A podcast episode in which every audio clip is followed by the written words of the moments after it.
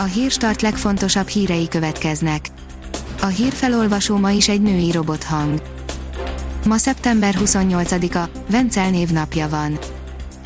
Az M4 oldalon olvasható, hogy Magyarország a svéd úton, ez egészségügyileg és gazdaságilag is sötét képet fest a következő hónapokra.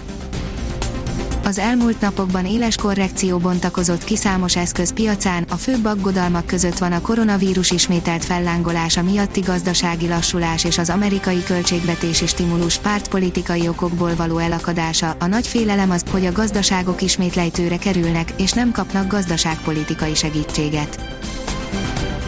A Demokrata oldalon olvasható, hogy Tordai Bence, gyászos nap ez Orbán Viktor számára én itt egy gyógypedagógus türelmével magyarázom önöknek az alapjövedelmet, gyalázkodott Tordai Bence, Sanda Tamás tette helyre az ellenzéki politikust. Videón, ahogy az MSZP-s képviselő kérleli a Fideszes testületet, hogy tegyenek valamit a kutyapártos Kovács Gergely ellen, írja a 24.hu. Az eddigi év egyik legerősebb belpolitikai felvételén a szocialista Vince Géza le is hülyézi ellenzéki társát. Az Index oldalon olvasható, hogy népszavazás döntött a világ legmagasabb minimálbéréről. Genfhez kötődik, ahol nem csak az óránkénti minimálbér rendkívüli mértékű, de a megélhetés költsége is. A Szabad Európa oldalon olvasható, hogy ingyen van, segítene megállítani a járványt, de mégsem használjuk. A kontaktkutató alkalmazások különösen hatékonyak a járvány terjedésének lassításában. A magyar applikáció egy fillérjébe sem került az államnak, de valamiért mégsem népszerűsítik a használatát. Az operatív törzs és az illetékes minisztériumok is hallgatnak. Az Eurosport szerint menesztették posztjáról Szalai edzőjét menesztették posztjáról Áhim Beyer-Lorzert, a német labdarúgó bajnokságban szereplő Szalai Ádámot is a keretében tudó FSV Mainz vezetőedzőjét.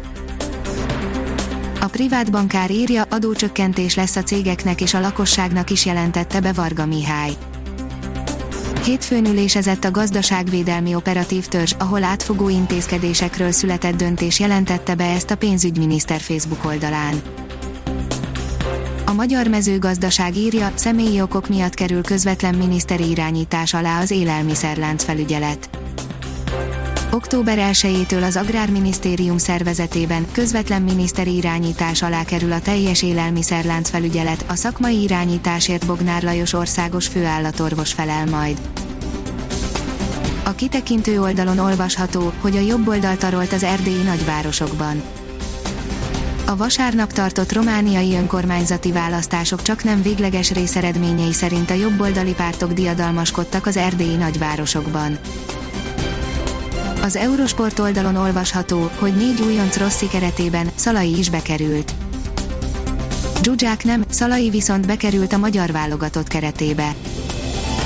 A kiderül szerint keletre jut az esőjava a héten a héten érkező csapadékból ezúttal nem maradnak ki a keleti területek, sőt, a legtöbb csapadék a jelenlegi adatok szerint keleten, északkeleten valószínű, megoldódhat az elmúlt hetekben kialakult szárasság. A Hírstart Robot Podcast írja, adj nevet a Hírstart Robot hírfelolvasójának. A híragregátor oldal különleges munkatársaként most arra kérem olvasóinkat és hallgatóinkat, hogy adjanak nevet nekem, a névajánlók között a 10 legjobb hírstart bögrét kap, a pályázati feltételek az oldalunkon érhetőek el, pályázni október 12-e éjfélig lehet. Ha még több hírt szeretne hallani, kérjük, hogy látogassa meg a podcast.hírstart.hu oldalunkat, vagy keressen minket a Spotify csatornánkon az elhangzott hírek teljes terjedelemben elérhetőek weboldalunkon is. A hangfelolvasás nem jöhetett volna létre a Google Cloud és a Central Media csoport hírstart fejlesztései nélkül. A hírstart kísérleti adását hallotta, a technológiánkat folyamatosan fejlesztjük. Ha tetszett a hírblokkunk, kérjük, hogy ossza meg ismerőseivel, vagy értékelje közösségi csatornáinkon. Visszajelzése fontos számunkra. Köszönjük, hogy minket hallgatott!